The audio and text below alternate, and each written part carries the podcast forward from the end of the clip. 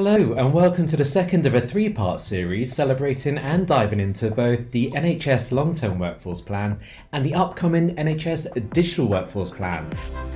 I'm really excited by the thought of having a national strategy around workforce. We absolutely need one. Apprentices are such an important way and channel for bringing in diverse skills and people into the workforce. So important in terms of the approach we take is that we reach parts of our population that actually feel that the traditional routes aren't for them. Graduates and apprentices were telling me how much they enjoyed these programs, being part of a team and part of something that was investing in them. And of course, that means that they are more likely to stay, be it in that trust that they start in or move around the NHS. Once you've got people in the doors, then the retention is fundamental, mm. really. How do you grow and develop and create that environment where people actually see NHS as the first choice for this profession?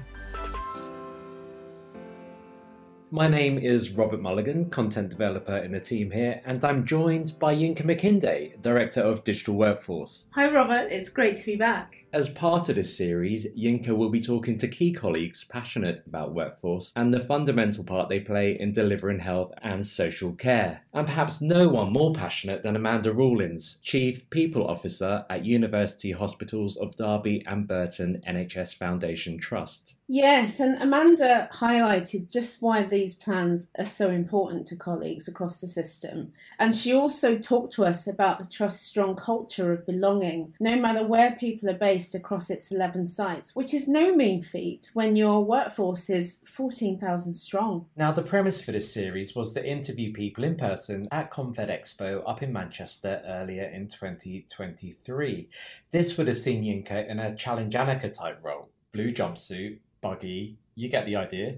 However, certain challenges arose in attending the expedition, and we, of course, adapted, with the Inca catching up with Amanda virtually, minus a jumpsuit. Yeah, then that would have been quite the thing. Um, but we did adapt, and I started off by asking Amanda to tell us about her time at Confed Expo and what she was hearing from colleagues across the country. I was a speaker with Claire Gore, the director of NHS Futures HR and OD programme for NHS England. And that was on the NHS Futures, the digital work stream that I've been working on. And my organisation and my system have been working with Claire and her team around doing a digital plan for workforce systems. So that was really helpful to share that with people at Confed. And I think people found it really helpful to have a lot of contacts. In terms of takeaway, I think Confed is a great place to connect with peers and to hear what people are doing. So just walking around and seeing the breakout sessions that were mm. happening. So I supported a session with the NHS Business Authority and listened to the, you know, they were sharing with people around the plan for post ESR so we called it Workforce Solutions, and I've been mm. party to that. So people were stopping and listening to that presentation, but I could obviously give the kind of experience of being part of the board that's looking at that. So mm. that was really helpful. So you just mentioned that you were talking about digital plan for workforce systems. Can you mm. just expand on that a little bit? So what we've been doing across Derbyshire is all the providers have worked with Claire Gore and her team to map out our current position on workforce systems which mm-hmm. everybody thinks it's ESR, but it's not. There's a rostering system, there's an expenses system, there may be other systems in terms of people have plugged things in, such as learning management systems that line managers and staff have to access. Mm-hmm. So we've mapped our systems, we've mapped our contracts. We then started to look at what the art of the possible is for the future, recognizing ESR will be replaced from 2025 onwards how do we ensure that we have created the right environment for all of our people to be ready for a new solution? Yeah. Um, and that includes you know in terms of what people use today and how they use it to what you know if you look at nationally how much of esr is used to its full operability we're probably sitting about 30 40 percent where actually we need to be getting that into the 80 90% so yeah. that is the work we're doing for derbyshire is we put a planner at how we will make sure we maximize the current systems we've got and get value for money but mm. also make sure we're ready for a future and we've actually asked both our line managers and our colleagues across our system around what does it feel like to use all the workforce systems They find it very clunky. They'd be honest with you, they find it really difficult because they have to sign into different systems. They have to navigate their way around them. So therefore they don't do it unless they really have to, which means data quality is not as good as it always could be. So you know, we aren't helping ourselves. So that interoperability of the current systems, maximizing mm. them and making sure that we're using them to the full capacity is priority. So we've got now a map of what we're going to do over the next two to three years to get us in a better position. So that's really interesting because obviously there's a skills element associated yeah. with that, isn't there? So I assume your plan also includes how you're going to build the skills capability of the workforce to use these systems? That's part of the change management, but it's slightly broader in terms of working with my Chief Digital Information Officer around Derbyshire's going to have a new EPR, electronic patient record. So the yeah. two acute trusts will be, we're just in the middle of the procurement process of that. So there's a whole sort of upskilling process around what will look like digitally over the next two to three years that we need mm-hmm. to, well, we're working on as a system. And we're working on that together. So it's not each provider, it's actually how we do that as a system. So we've got running in track. How do we maximize and optimize the workforce systems? Mm-hmm. How do we also do that from the patient systems? Mm-hmm. And in mm-hmm. terms of equipping, what we've done is we've put in the capacity to actually take it to the ward level. So rather than classroom learning, it's actually sitting and supporting. And our Chief Nursing Information Officer as well is playing a big role in terms of that clinical engagement involvement. The way we've gone around in terms of our EPR mm-hmm. solution is we've actually run workshops where people can come and look at the different solutions and play with them, you know, mm-hmm. in terms of getting on them and seeing what they look like and feel like. And we've had thousands of staff do that. So they feel part of whatever the new solution is going to be for them. Yeah. But things like single sign on, etc. So it's all those sort of early wins you can put in place, as well mm. as getting out and amongst our colleagues to equip them with the skills they need and making sure that actually they can get the benefit of all the capacity in the systems as well. So it really sounds like you're approaching this in a really refreshingly novel way. But I wanted to just move on a little bit to understand more about I guess, perception of the workforce plans that are coming out of the centre, NHS England. So, what's the noise on the ground about these plans, and how are you feeling about them? I'm really excited by the thought of having a national strategy around workforce. We absolutely need one and recognizing that actually people's careers aren't linear anymore, are they? You know, and, and as people come through into the NHS, their expectations are very different now in terms of how they want to be educated and learn and develop. So I think the exciting thing will be around how we will develop the skills we haven't got today how we will use different routes to do that. So UHDB has been very active on international recruits, as well as growing our own. So we've had a sort of dual track. So,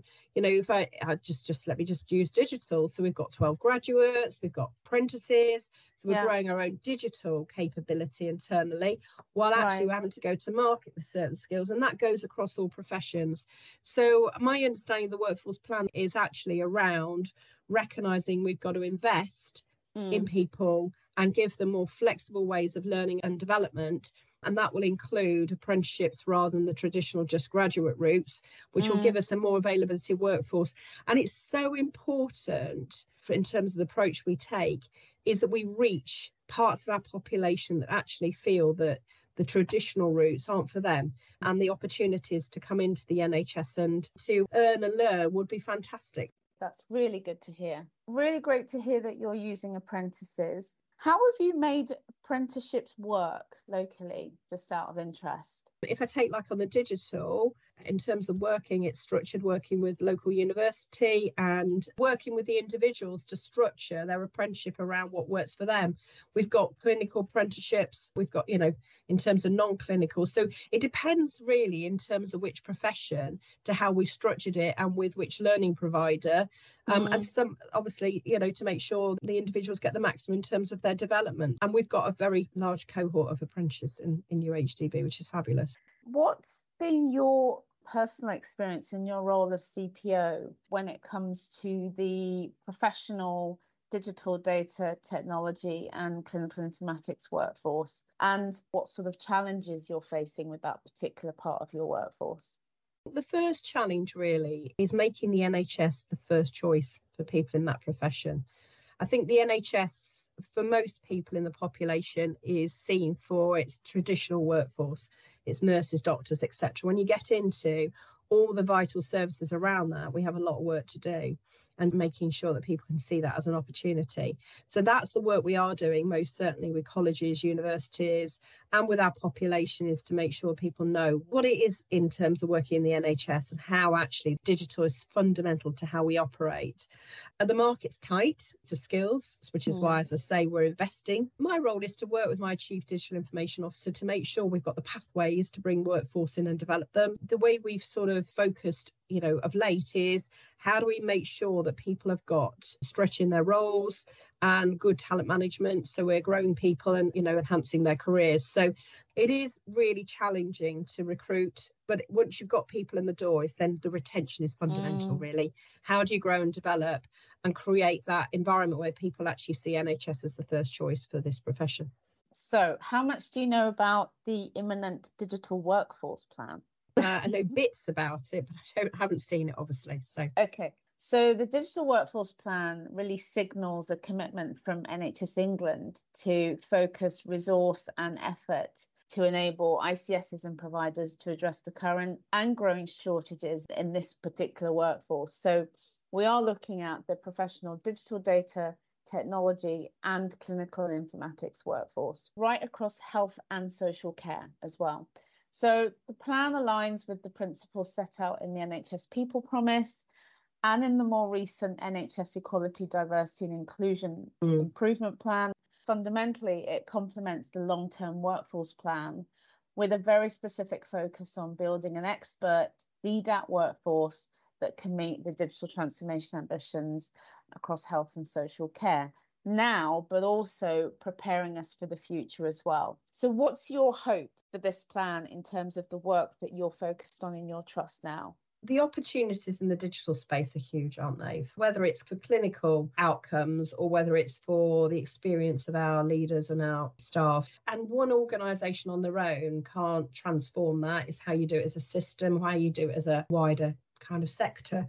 Mm. So um, the sounds of the plan is actually putting digital and technology into a, the space it needs to be in terms of its value to the NHS because we all know the opportunities, but we haven't really grasped as much as what we could do in that space. So I think it will unite people. Most certainly for Derbyshire, it will unite us in terms of the way we operate and work together, as it mm. has done the work around the EPR. You know, rather than one trust doing that, we're doing that as a system.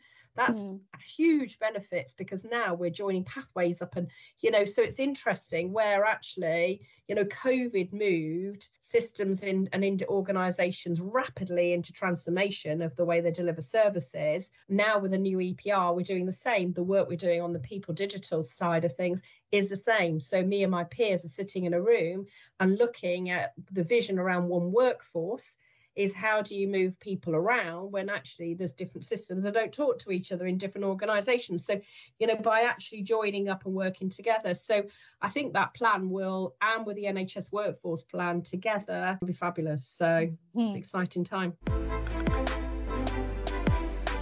an exciting time indeed. Great chat there with much ground covered. What stuck out for me there, Yinka, is that use of graduates and apprentices to grow their own digital capability internally. That must have been music to your ears, no? oh, God, it was. Yeah, absolutely. I was really impressed by how much they had embraced apprentices, or let's talk about the concept of apprentices, because we know that apprentices are such an important way and channel for bringing in diverse skills and people into the workforce, people who may have never have considered digital professions before, but also apprentices can be used for existing staff who want to actually develop into new areas. They are such a key tool and lever that we want the whole of the system to embrace more. But also, really fascinating to hear Amanda talk about how they're putting in place measures for optimizing how they will use workforce systems across the workforce and, and all the other things that she was talking about upskilling. So it was great to talk to Amanda about the great work that she's leading there. Just coming back to graduates and apprentices, I spoke to a fair few of them late in 2022 as part of a different campaign, and they were telling me how much they enjoyed these programs, being part of a team and also being part of a community and part of something that was investing in them and their careers. And of course, that means that they are more likely to stay, be it in that trust that they start in or move around the NHS. But the key part, obviously, is that they're being retained within the NHS. And retention is key here, isn't it? It is, yeah. Because you know what, if we invested heavily in retaining our existing staff, I think that will go such a long way in resolving our existing workforce challenges. And you're right, Robert, apprentices do tend to, to be loyal to their employers. And of course, there's that case for making the NHS the first choice for the digital data and technology workforce that Amanda touched on, which marries up to your chat with Dr. Navina Evans in episode one. It's so much more than pay, isn't it? I mean, it isn't just pay at all. From the research that we've carried out, we know that the broader benefits, particularly that the NHS can offer, are equally as important as pay. So, things around flexible working, the NHS is very well known for its flexible working policies, and also about the opportunities for career progression are really coming out at the top, actually, of things that people considering careers um, they are really looking for career progression and skills development opportunities. So these are all things that we are addressing in the upcoming Digital Workforce Plan. The final part of our series sees Yinka in conversation with Dr. Neil Ralph, Head of Technology Enhanced Learning at NHS England. Take a listen. My team has a very important role to play in being able to provide that channel directly to the workforce to be able to give them the tools and resources they need, both to assess where they're at in terms of digital capabilities, but also to give them some of the educational resources that are going to enable them to mature on that journey, to become more confident and capable. Yinka, so ensuring those digital capabilities are there and supported at every stage of an employee's journey. So, this is so important because it doesn't matter what your job is in the NHS today, you are going to be impacted by technology.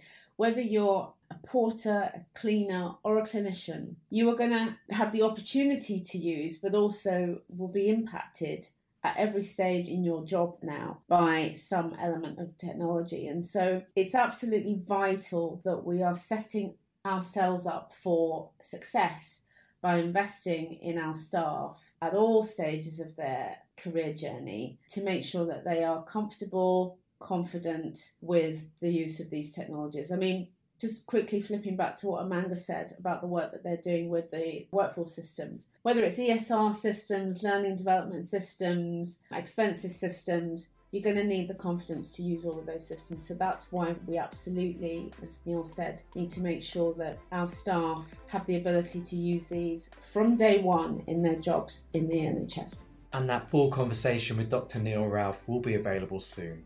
Autumn 2023 will see the launch of our digital workforce plan. You can find out more about the plan from our first podcast in this series on our digital workforce plan playlist here on SoundCloud, and you can also keep up to date with all things digital workforce by joining our pages on Future NHS. Much thanks to our guest Amanda Rawlings, to Yinka. Oh, and thank you so much, Robert. And our thanks to you too for listening. You've been listening to a podcast produced by Robert Mulligan for NHS England.